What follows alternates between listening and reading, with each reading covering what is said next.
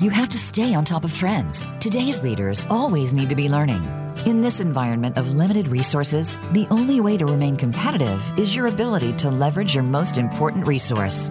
Welcome to Your Evolving Leadership Journey. In this program, we'll dive into leadership fundamentals that are essential to your success. Now, here's your host, Tom Crea. Good Monday morning. Welcome back to another episode of Your Evolving Leadership Journey. And once again, if you go to your evolving leadership yourevolvingleadershipjourney.com, you will find all of our past guests, any of the future ones that are scheduled, and everything you need to know about the show, which is all about continuous learning and leadership development. And once again, we have another great author to speak with you today, and his name is Scott Mautz. He is the author of Find the Fire. And this is going to be a session about becoming inspired about what you do at work. And one of the notes in Scott's um, episode description says he teaches the right question to ask and uncovers the most common and caustic inspiration driving forces. So I'm excited to talk about that. And first, let's welcome Scott. Well, thank you, Scott, for joining us today. Right on, Tom. Thanks for what you do and your mission. I, am a believer in it, and I know your followers are too. So I'm pumped up. I'm ready to help your listeners find the fire. Great. Well, that's what we want to talk about. I think everybody would want to know that. And uh, so, just from your biography, I want to tell us a little about yourself, but also tell us what you mean by others oriented leadership because our audience is servant leadership primarily but uh, anybody interested in leadership development yeah that makes sense you know anybody who visits my website can find out you know the basics of me you know like that i'm an ex procter and gamble guy for several decades that i teach at indiana that i have a massive Inc. column and all that stuff i'm obviously an author you know what i thought would help tom is to tell you uh, the briefest story of a statistic that changed my life and put me on this journey towards servant leadership. My, my version of it, what I called others orient others oriented leadership. Sure, please was, do. Yeah, I was at Procter Gamble. Uh, this was by now probably oh, almost nine, ten years ago, and really enjoying my job there.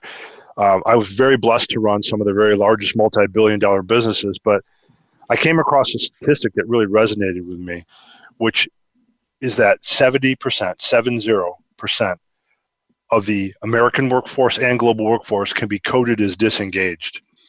And when I read that and I found I heard it from Gallup, I didn't believe it. I thought that can't possibly be true. And by now, in this circle, the folks that listen to this type of podcast probably know that number and have heard it a hundred times. Mm-hmm. At the time when I heard it for the first time, I I thought that can't be right. But when I stepped back and thought about it, it actually made sense to me because as much as I love what I did in the corporate world, I could see those pockets of people that had effectively quit and stayed at work. And I thought, I think I may have found my mission. Mm. I think I may have found what I need to do with the rest of my life. And I began my plot and my plan right in that moment to say, I know someday I'm going to have to leave corporate to help others become a better version of themselves. How might I do that? And that's when I realized and I started an intense study of the best leaders in the world and discovered that most of them have an others orientation. They simply understand that leadership is not about you, it's about anything but. It's about servitude towards your fellow man and woman. It's others oriented. And once I had those kind of two North Stars, like the statistic that I can't live with in my life without doing something about it, a higher order of purpose, and once I understood that, I think I I have learned an awful lot about how to change that. Off I went on my journey, and it's helped shape who I am today, and and you know why I'm on your show today. Well, that's great. I got to tell you, um, you stole my first question, but that's all right because what I wanted to ask you was, tell us how did you find your fire to write "Find the Fire"? But you've answered that just now, so thank you for doing that. Uh, look, a reminder to the listeners: our call-in number is 866 472 5790. Again, that's 866 472 5790. All right, so here's the next question. You write in your book, um, what drags people down are self-defeating beliefs and thought processes so and, and then you're you know this book is about you know take regaining control and capturing control of your life so go ahead and just give us kind of an overview of where you're taking the, the reader yeah, in the in the book, what what I try to discern is, is simply this, Tom. You know, if you follow this thought through, like, wait a minute, seventy percent of the workforce is disengaged. That that's incredible. The next question you need to ask is, well, how did that happen? How did we get to that state? Because if if you think back to any time you started a job, you can't help but be excited Mm-hmm. Pa- you know, passion is everywhere. Learning and growth and opportunity. You, you you envision what could be possible. You envision what could come next. It, you don't have to try to be inspired. You just are. And yet something happens to get to that statistic where seventy percent of us are disengaged. What happens along the way? I began a study of that intensely, and what I discovered, Tom, was that we're asking ourselves the wrong question actually. And what you know, this is what the data tells us I've had a chance to dig deeply into this. It shows us that when we lose that inspiration, we can feel that sense of, man, I'm just not feeling it at work anymore. We ask ourselves the wrong question. We'll say, well, you know what? what inspires me? And I'm just going to try to do more of that in my life. That's mm-hmm. what research shows about 80% of us subconsciously tend to do when we feel the spark going out. The problem with that is, is when we say, okay, what inspires me to try to do more of it? The answer to that question tends to be elusive or repressed and we just can't bring it into our lives. For example, for some people, what uh, sparks them is a sunset. For others, it's a great vision, an empowering leader, a wonderful quote. You don't have all day long to sit around and wait and find those things and bring them into your life. And even when you do, those notes of inspiration might get repressed by a toxic workplace you're working in. The truth is, we're asking the wrong question. The question we should be asking is not, you know, what inspires me and how, you know i'll do more of it the question is how did i lose my inspiration in the first place and the answer produces the premise of the entire book find the fire because what i've found are there are what i call the anti-muses sources that drain the inspiration from our life quietly evilly subconsciously and then you look up one day and you're like holy moly, how did this happen? I, I, remember day one on the job and I felt great about it. And now the life has been sucked out of my job and I'm effectively quit and stayed. And the book is about these forces that drain our inspiration over time. Great. Now, look, uh, for our listeners, in his book, Scott talks about nine different anti-muses, and um, I want to ask you this question because let's rewind to your Procter and Gamble. So, yeah. we need people like you for hopefully the reason that I'm going to paint this picture is, you know, you said, well, what did, how did I lose the inspiration? Well, I, I don't see you as the type of person you lost your inspiration when you were at Procter Gamble, but you found a better inspiration while you were there. And the, so hold, hold on for a second.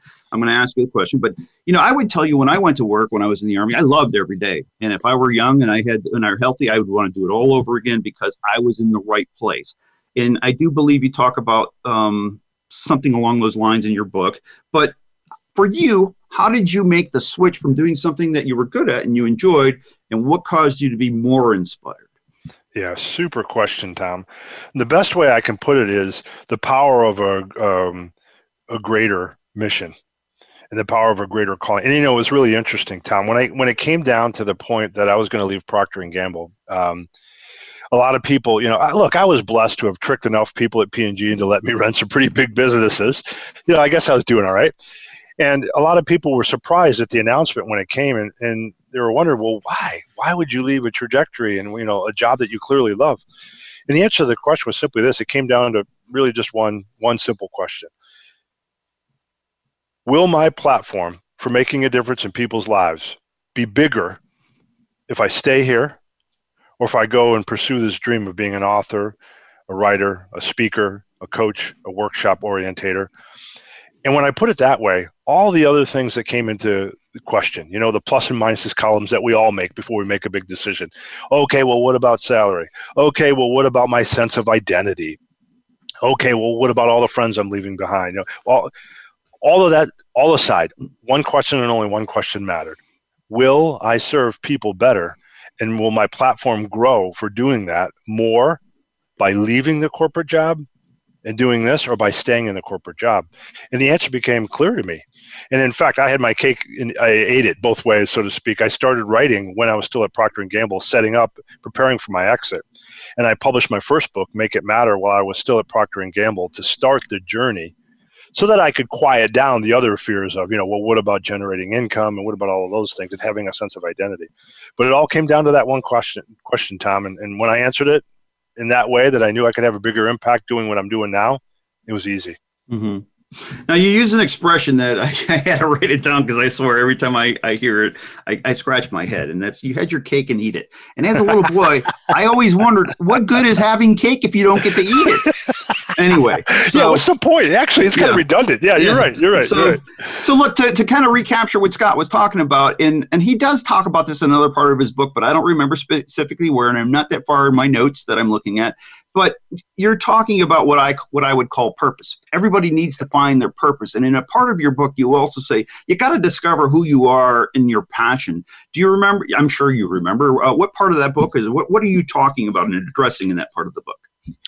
Yeah, it's it's it's more really about you know in the book I talk about the importance of coming to grips with what really drives you at your core and ignoring the noise in the system, stopping, you know, stop trying to evaluate and live your life based on what you think other people want you to. It's about what you think is right and deep inside, and a, a lot of what distracts us, Tom, and gets us to be uninspired. And I talk about this a little bit in the book is just this assumption that I have to live the life others expect of me and not the mm-hmm. life that I really want to.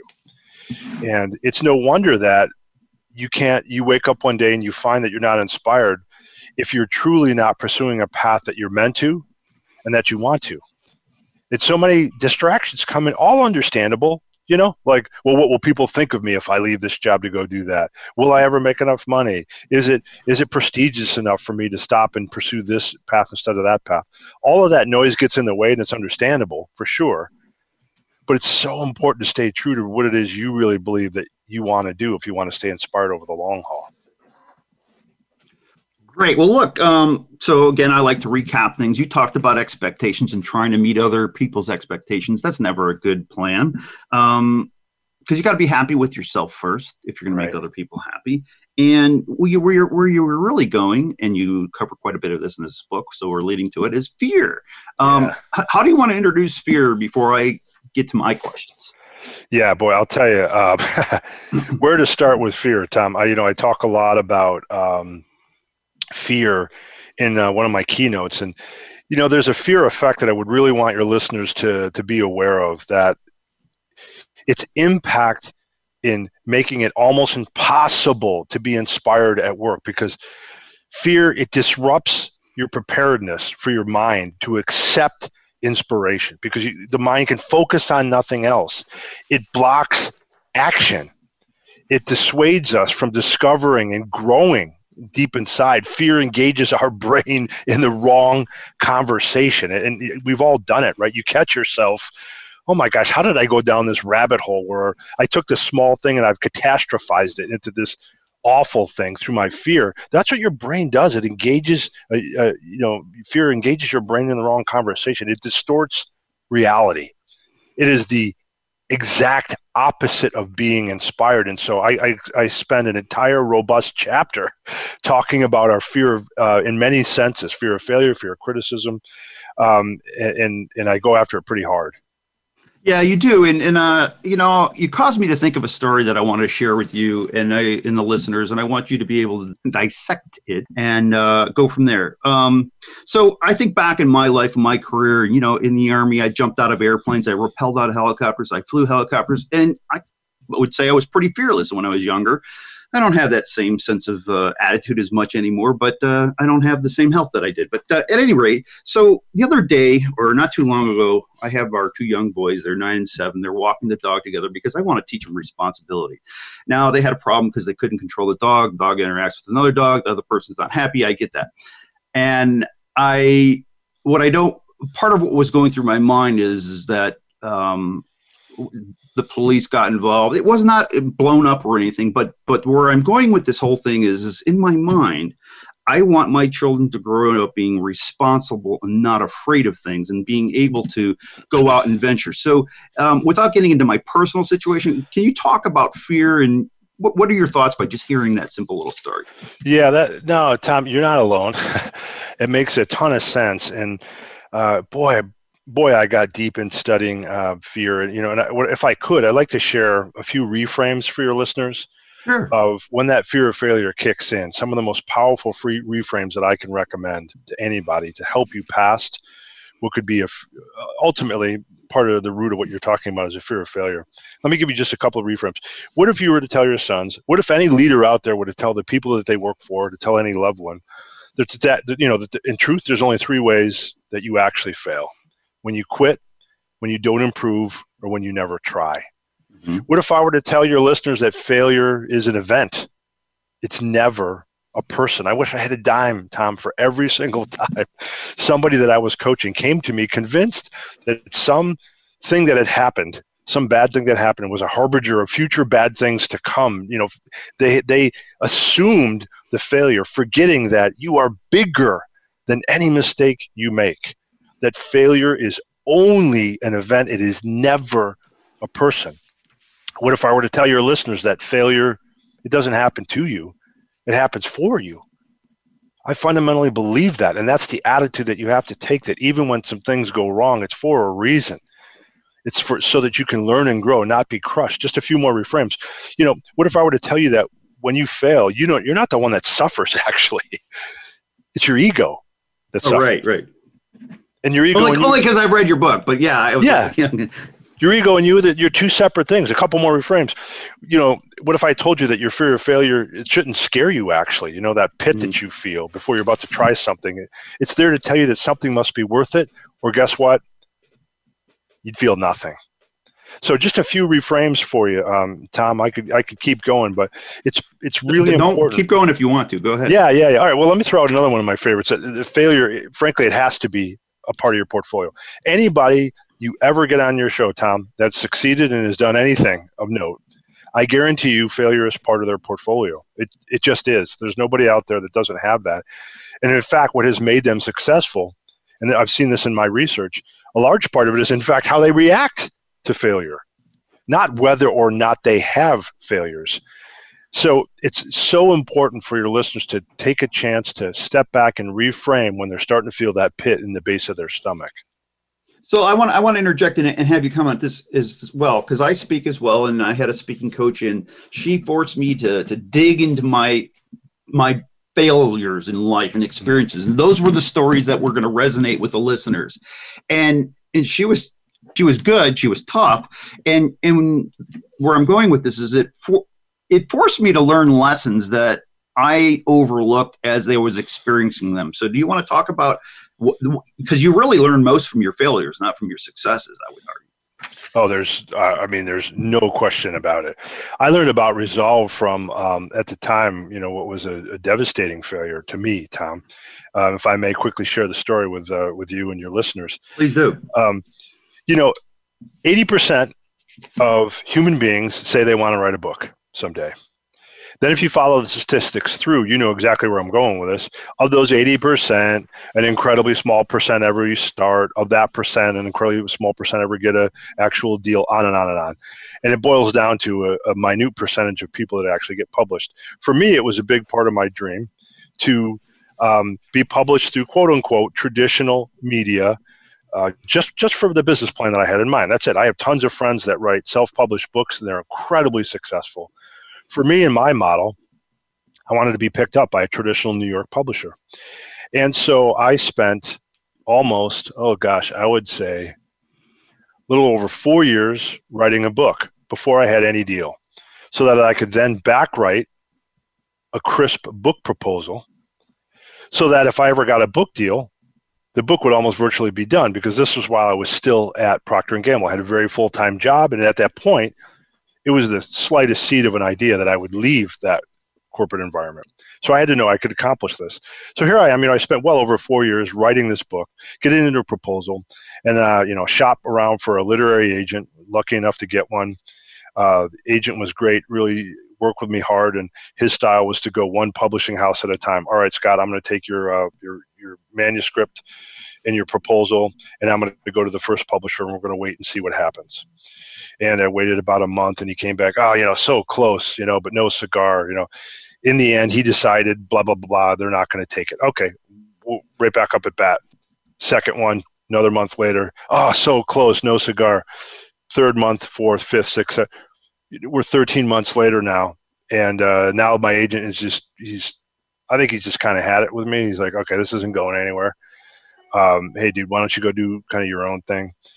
And that was a pretty devastating moment for a guy who had put four and a half years of work into writing a book, had the centerpiece now, by this time now, things had crystallized for me, and now I knew what I wanted to do because you know the book had done, was done. And it was a centerpiece that had just caved in on me, and it was pretty crushing blow.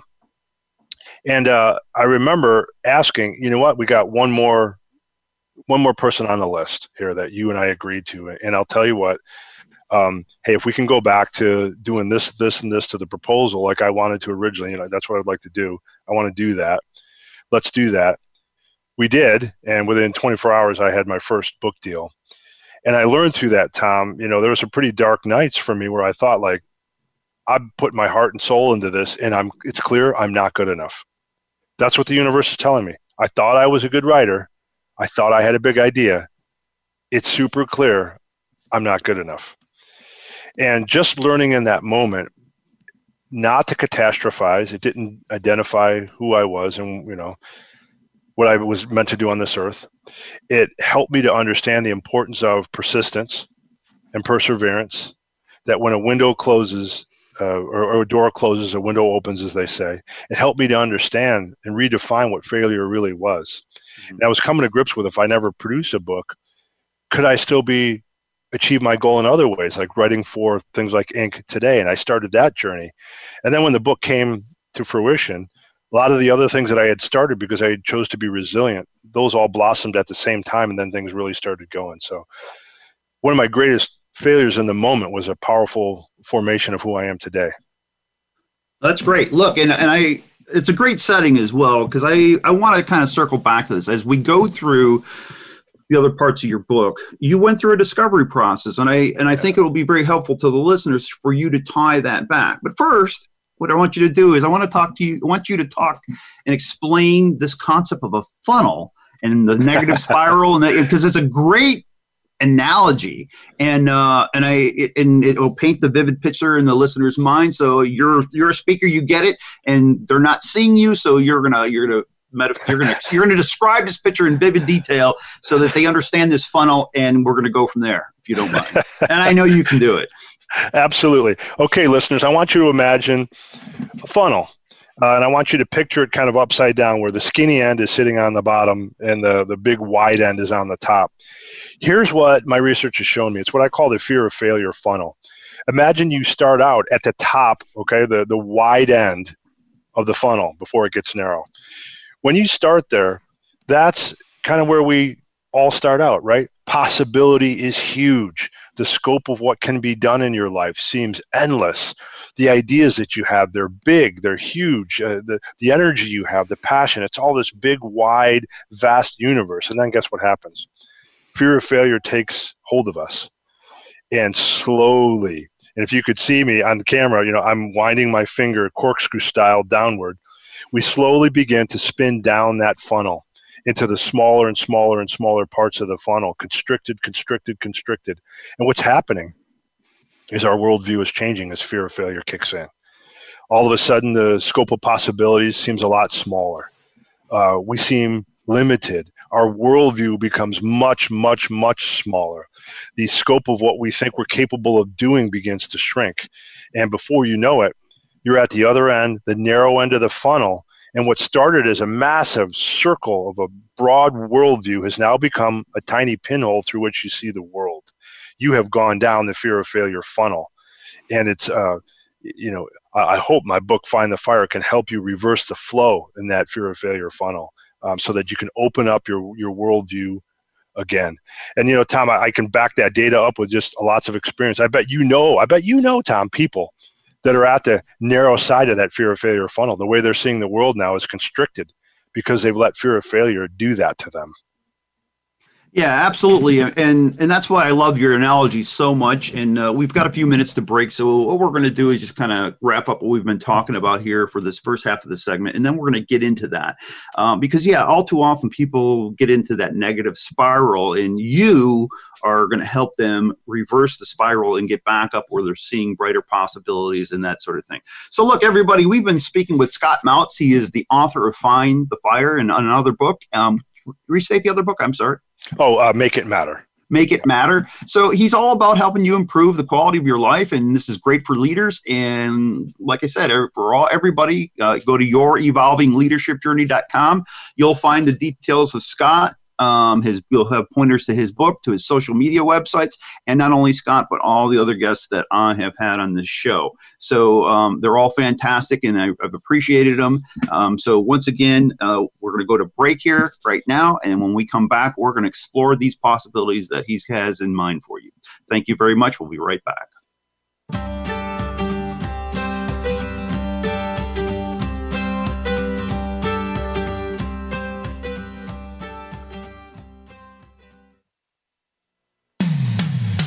When it comes to business, you'll find the experts here. Voice America Business Network.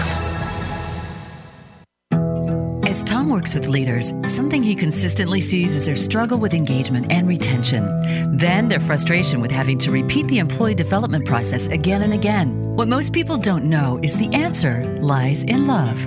Once they realize that they simply need to apply the golden rule, the results are surprising. They start bringing out the best in others. They develop confident, capable employees, and they find they have more fun and freedom and less stress in their lives. Perhaps most importantly, they satisfy what they've been craving. Now they've created the culture that they and their team have always wanted.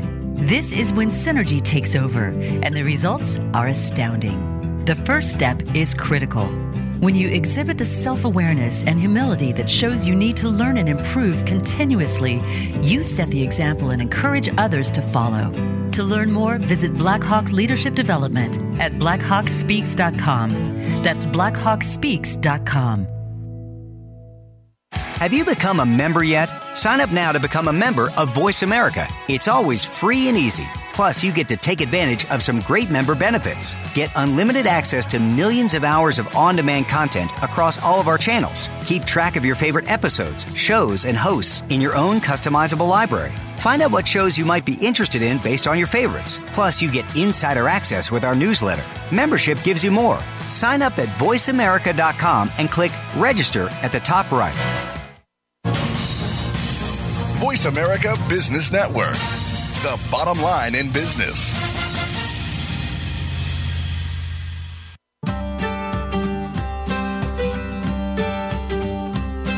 You are listening to Your Evolving Leadership Journey. To reach the program today, please call in to 1 866 472 5790. That's 1 866 472 5790. If you have questions or comments about the program, you may send an email to tom at blackhawkspeaks.com.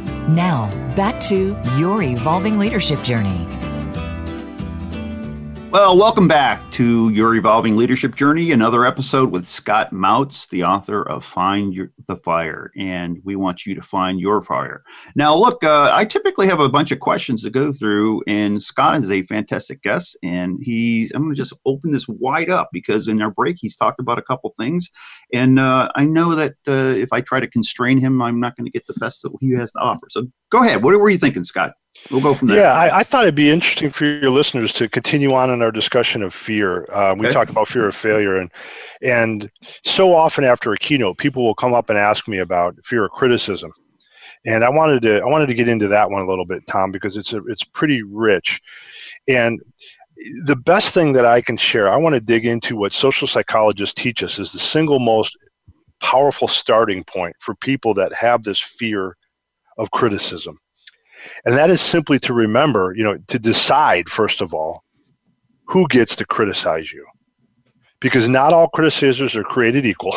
Some shouldn't even get a seat at the table, you know. So set criteria for those that make the cut. So for example, you know, I don't know, your boss, your boss's boss, your key teammates, you know, your spouse, they sure as heck, you know, get a vote in getting to criticize you. But you know, Bob in accounting and your mother-in-law, they could pound salt. They just don't. They don't get a vote in saying whether or not you know what you're doing is right. And and by the way, I'm not saying to make your circle of people that you allow to criticize you so infinitely small that it keeps you from getting productive growth. I'm just saying that you have to remember that you don't want to give undue influence to people who shouldn't have it.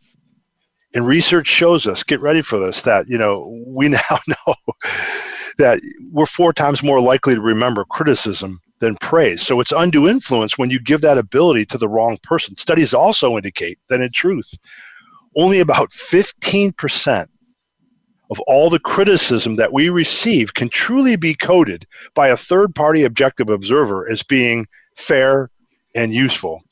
And yet we take more than 85% of all criticism to heart. So, to help your viewers, the ones that have a hard time dealing with it, let's go back to that 15% when it's truly warranted.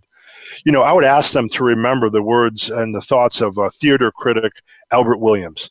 He was a famous uh, theater critic, Tom, that was once receiving an award for uh, a lifetime achievement of being a fantastic uh, theater critic. He was explaining to the audience in his accept- acceptance speech why critics do what they do. You know, it, it's not because they want to, they're mean spirited. It's not because they want to save you 12 bucks from watching a crappy movie.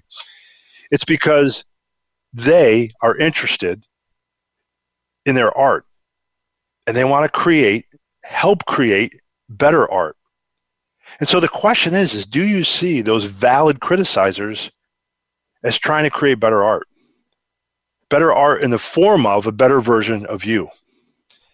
And if you don't haven't thought about it that way before, I encourage your listeners to really think about it that way. That the people that deserve a vote that are criticizing you when it stings the most. And by the way, the uh, the brain registers criticism in the same exact spot that it registers physical pain.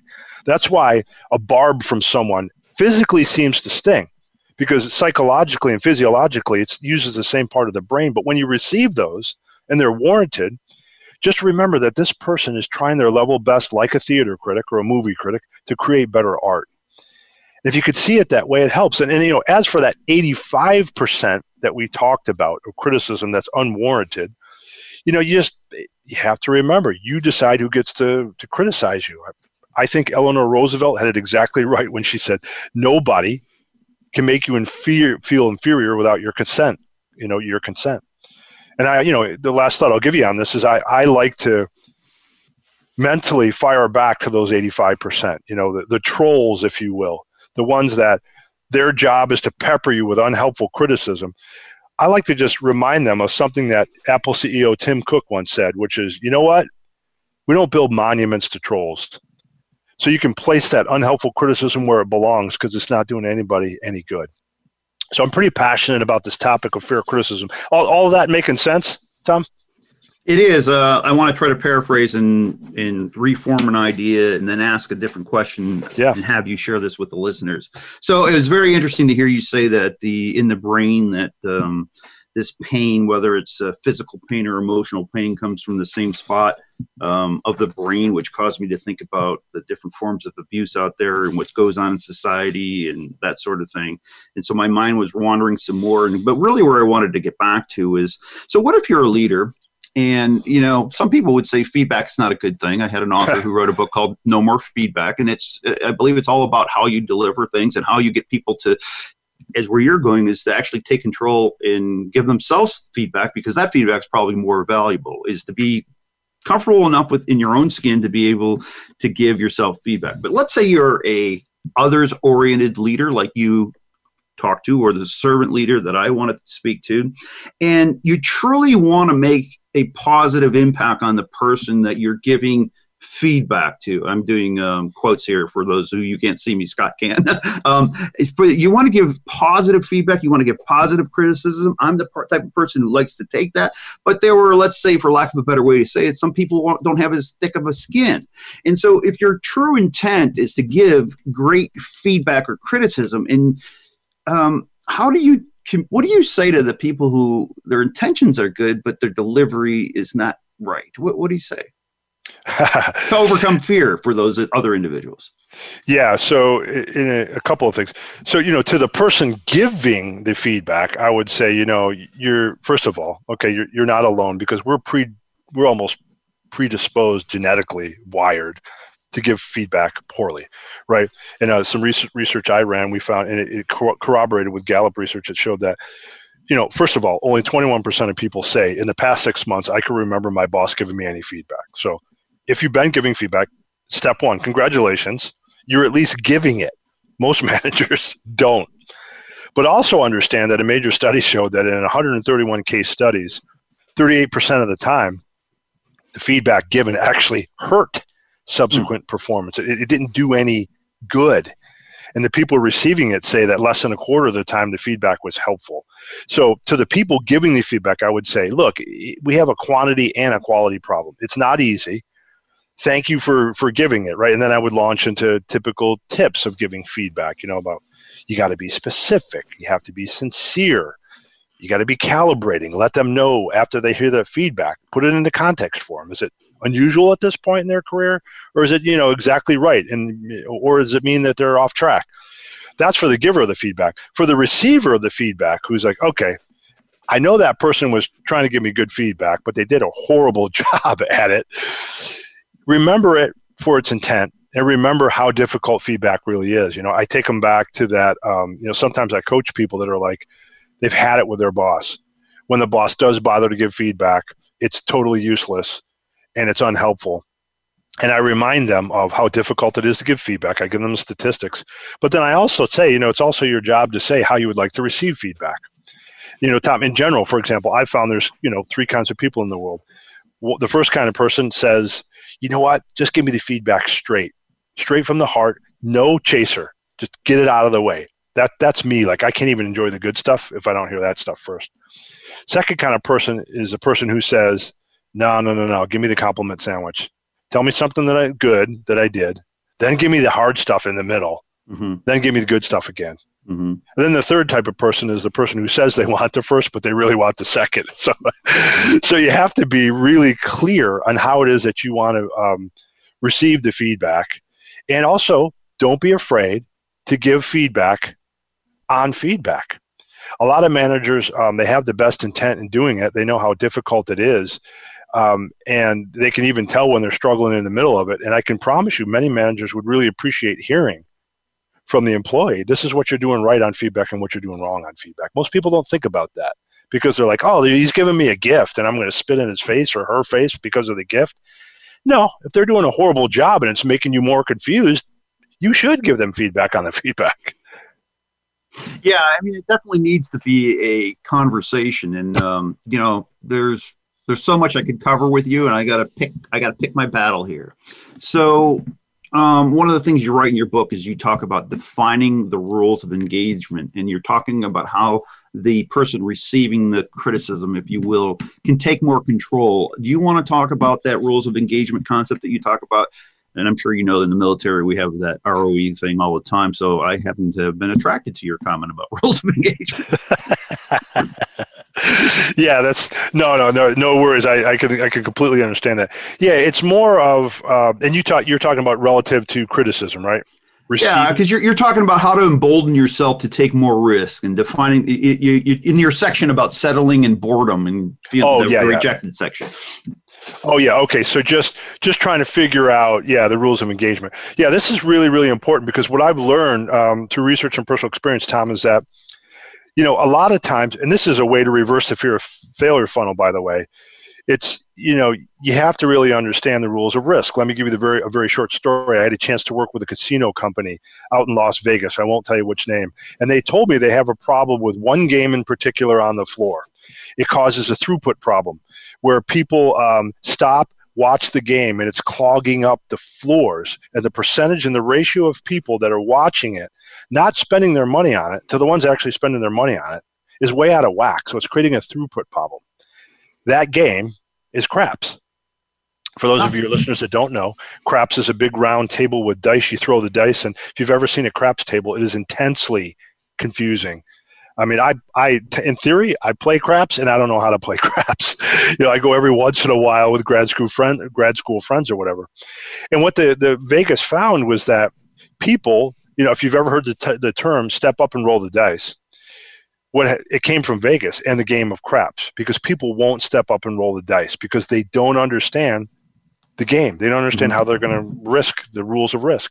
Meanwhile, back at the office, the same thing is true people don't understand the rules of engagement when it comes to risk taking. They don't understand the rules.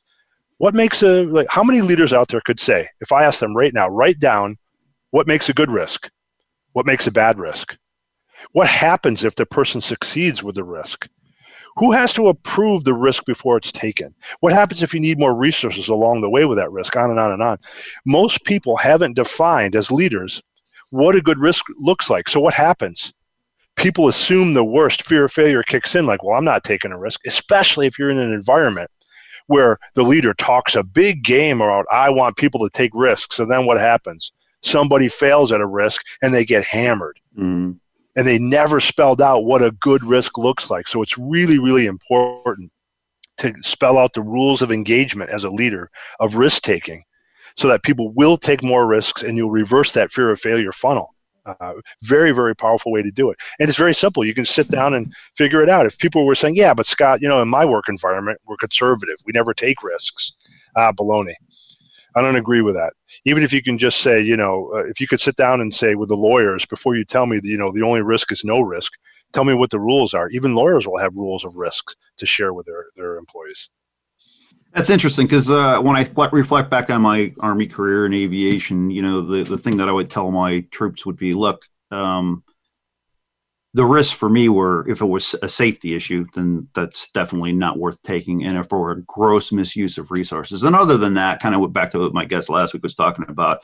If they're seventy percent there, you want to delegate them. You want to get them uh, to take more and more ownership of it and take charge. But I don't want to get off on that tangent. I want to get back to your book, and I want to get to this next section where you you talk about how do you get learning and growing again. And this is where um, I referred to this earlier, but you two of the points you make there is becoming who you are versus growth for its own sake, and then work on your life versus in your life. Do you want to comment any further? Yeah, let me talk about working on your life versus uh, in your life. That's a really big one. What I find when, uh, you know, a big source of a lack of inspiration is people, they just wake up and they're like, I feel stale. I'm not learning anything anymore. I'm not growing. And it's almost in, intuitive and unspoken. They ask themselves, Am I simply wasting my time here? Is that what's is that what's going on? And in those cases, when I interview people, and I've, I've interviewed over 3,000 for this book, and I ask them about that, most often what I find is that they're working on their life and they're not working in it. Meaning they're going through the system, they're going through the processes, um, you know. Um, sorry, I, I reversed that. They're working in their life, not on it. That you know, they're, they're working in the midst of it. They're caught up in uh, the, the drama of the day, the drama of the moment. They're not taking a, a chance to step back and think about how do I want to work on my life to improve it? How do I want to change the direction of what I'm doing? The big picture, getting out of the day to day minutia and what I'm caught in to step back. And it sounds simple, Tom, but sometimes it's an epiphany for folks where they realize, like, you know what? For the last five years, I've just been working in my life. I haven't been working on my life. Mm-hmm. And I really need to change that. And I find that's a major turning point for people to help get them learning and growing uh, uh, once again. Yeah, and for our listeners, I would share that you know what what Scott's proposing is you've heard it about business leaders all the time. You hear them being told you need to be stop working in your business and start working on your business, and and so the same parallels are true. And you, you've you've heard them talk about having purpose and mission statements for companies. Well, you can have them for your individual life too. Um, now, there's so much that I could be talking to you about, and you know, I guess I, I Scott, there's a, if you want to talk about that any further, great. Um, I'll give you like the opportunity to, to go through anything else that's really on the tip of your mind or at the top of your mind, excuse me, that you want to share because I do have some questions that I want to get through. And there's so much to cover in your book, and you're just going to have to go and pick it up if you want to learn everything that I've uh, that I'm not going to be able to ask. So anything you want to talk top of mind before I get into some specific questions. Yeah, you know, one thing I wanted to make sure I get across today is um, oftentimes uh, radio shows or podcasters will ask me to leave, you know, listeners with a piece of advice. And um, I, I just wanted to make sure that I didn't miss this opportunity, which is, you know, one of the most powerful things I've learned that can help people re inspire themselves, especially in the corporate world, is to focus on authenticity and not approval. And so many people get caught up, especially in the corporate world, that I've taught so many of these people that they get into this rhythm of, I am what people say I am. I am as good as I was in that last meeting. I am as successful as my boss says I am successful. I'm as good as the last promotion I got. And even if they wouldn't say that they're approval seekers, their attitudes, their beliefs, their behaviors, their actions would point to they need approval to feel happy in life in, in some way. And the opposite, the alternative to seeking approval is to seek authenticity. Not to say that you don't need success in your life. That's not what I'm saying, but to step back and say that it's it's about becoming the authentic version of who I am and am simply am I becoming better than I was yesterday? Yes or no? That is the only comparison that matters is am I better than who I was yesterday? Not am I better than somebody else? Um, I think it's really, really important um, information. And, you know, I, I, like to talk about the 90 10 rule, you know, to help improve your self confidence, which is it's a post I wrote for uh, Huffington Post that actually Arianna Huffington picked up on it and went crazy viral. So I wanted to share it with your listeners. It's the 90 10 rule, which simply says this how you see yourself, the value you assign to yourself should be based 90% on self worth, 10% on assigned worth. Meaning that 90% of how you value yourself should come from your own self acceptance, your own self love, your own self appreciation. And some people would say, Scott, well, why is it at 100%? Why shouldn't a hundred percent of your worth come from only what you think of yourself? Forget everybody. I think it's unrealistic, Tom. I think we have to reserve that ten percent for that external approval, for that attaboy or that attagirl we get every once in a while to tell us we're back on track. The problem arises when that 90-10 ratio gets out of whack and skewed beyond belief. When the 90% self worth dwindles down and the 10% assigned worth goes up all of a sudden 60, 70, 80% of your worth is assigned worth based on what other people tell you you're worth. So it's really important to remember the 90 10 rule and to, to strive for approval over authenticity. Yeah. So as you were sharing just now, I, am writing down some notes and I'm thinking back and reflecting on my own career. And I got to tell you, you know, I, I kind of shared with you that, you know, I was kind of a fearless person and that didn't come with just the physical part. It came with the job. I mean, I kind of felt like, and I think the reason I enjoyed going to work every morning is because I was fearless when it came to, I'm going to be authentic. I'm going to be who I am. And if it's not the right place, then I'm going to move out of this and find a different um, more satisfying, more rewarding career. Fortunately for me, um, being authentic is exactly what my bosses wanted and expected and needed. And of course, you know, your 90 10 rule, I find applicability there because there are things that I believed and the, you know, by, by being receptive to that other 10% shaped and changed how I felt. Um, so do you want to follow up on that at all? If you do, great. If not, I'll get into the other questions. No, just simply to say, Tom, that the fact that it changed how you felt about yourself, that's really the whole point of the 90 10 rule. It's a framework to help keep from the very natural human disposition to happen, which is to, before you know it, you look up and you're like, how did I get to be where 50% how I value myself is based on what other people say? Yeah very natural. Okay.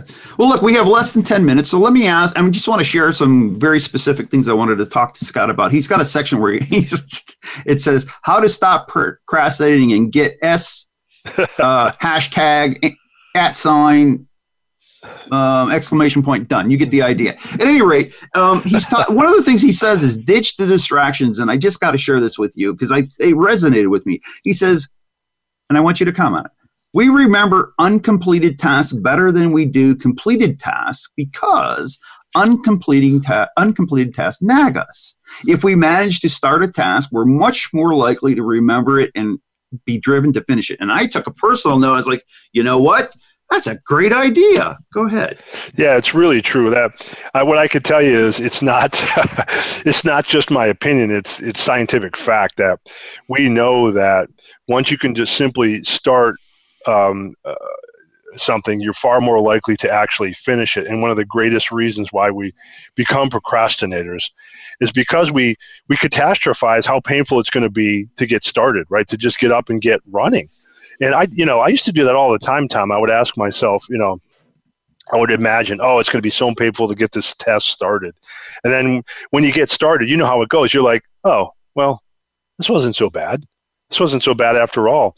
And so we know from science that once you get once that task gets started, the human brain kicks in, and you're more likely to complete it. Um, uh, there's a, a, famous piece of research that was done about people who started doing um, Lego, building Lego machine, little Lego robots, mm-hmm. and um, the researcher Dan Ariely actually um, he compared the group of people that had started the the ones the the, the the Legos were the ones that hadn't, and found the completion rate of the ones that actually just simply started it, and the intensity with which they wanted to finish it, even after the time was done. In which, okay, you know, the experiment's over, guys. You can go home. The people were like, no, no, no, no. I want to finish it. I want to finish it. I want to finish it. No material benefit other than that human psyche of we want to check off the to-do list. So, I know, you know, I almost felt bad putting it in the book, Tom. That like, so you're telling me your answer, this a step to procrastination is to just get started? Yeah, it's really important to, to do that. You'd be surprised yeah. how things go from there. I don't even think I'm a procrastinator, but I thought that was a huge tip to to get started on some projects that I think are important. Um, so yeah, I wanted to ask you that. So now you, you in, in, your loss of control section, which you also have the in, you call it reverted. Um, you say this. You say you you sacrifice the power of bringing the authentic you to the table to please others and gain approval. And then you, the question you ask is, how do you shift the emphasis from pleasing to empowering. Do you want to talk about that? Yeah, yeah, that's yeah, that's a, it's a great question. It's so many of us are inherently people pleasers, right? I don't know. Let me, let me ask you this, Tom. Do you do you most people ask say yes. Do you know a people pleaser in your universe in your world? Yes. Do you like more than one? Do you know like many, two, three? Um, you know, I guess I haven't thought about it, but sure, there's more than one, of course. Yeah, most people that I ask would say they know when they stop. You know, first of all, they'll say, "Yeah, I probably know two or three. And Then I'll ask them, "Okay, well, are you a people pleaser?" And they'll say, "Uh, yeah, well, but but but." Then I ask a few questions, and it turns out more of them are people pleasers than you'd think. And what happens is we get this, we tend to assign, well, those other people are people pleasers, and I'm not really a people pleaser. And what happens is we lower their criteria in our own mind for what, you know, how desperate you must be to be a people pleaser. When in truth, we all have these tendencies. We all do these things where we think we're doing them just for other people. We think we're doing them just for approval. And you have to, you know, your listeners have to realize that we all have those tendencies deep within us. And one of the most powerful things I can tell them is when you do things to please other people, you're giving a gift away, which is your genuine thoughts, beliefs, attitudes, and what you really think about a situation. When you're people pleasing, you're getting down to a level that you think they want to hear, they want to know about, they want you to be and become, and you're withholding your unique gifts to the world. And often when I when I put it that way, people are like, "Yeah, I guess I'm withholding something about myself." All right. Well, look, that that's great, and uh, I got I want to throw in one thing. We've only got a couple minutes left, but uh, you talk about perseverance, and I think this is a good point to end on too. Um, you say developing mental toughness is a science-based science backed up by success, and then you talk about the difference between perseverance and persistence in two minutes or less. Can you please talk about that? you bet. Perseverance versus persistence. Persistence is when you just don't know when to say when right? And i think we all know people like this that they're just going to they just keep they're not learning from their past mistakes. They're not picking up cues. They're not picking up body language. They're not being realistic about where their goals are and, and where they're at relative to those goals.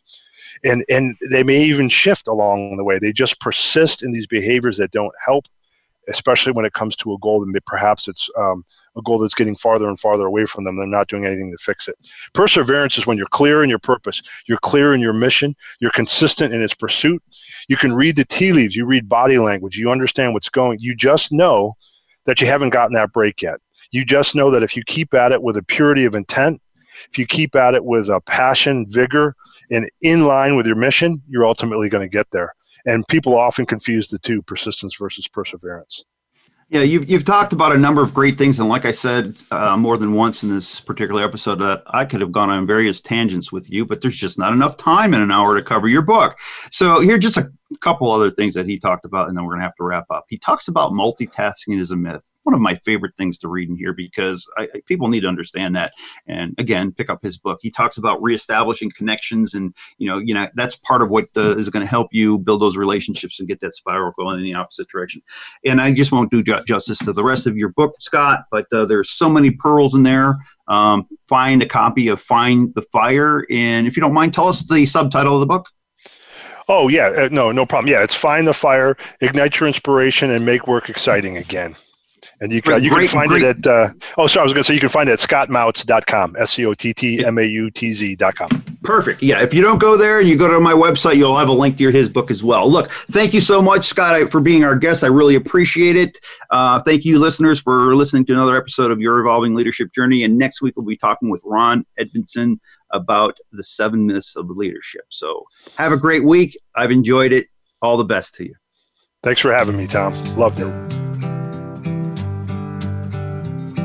Thank you for tuning in this week to Your Evolving Leadership Journey. Be sure to join host Tom Crea for another edition next Monday morning at 6 a.m. Pacific Time and 9 a.m. Eastern Time on the Voice America Business Channel. And have a great week.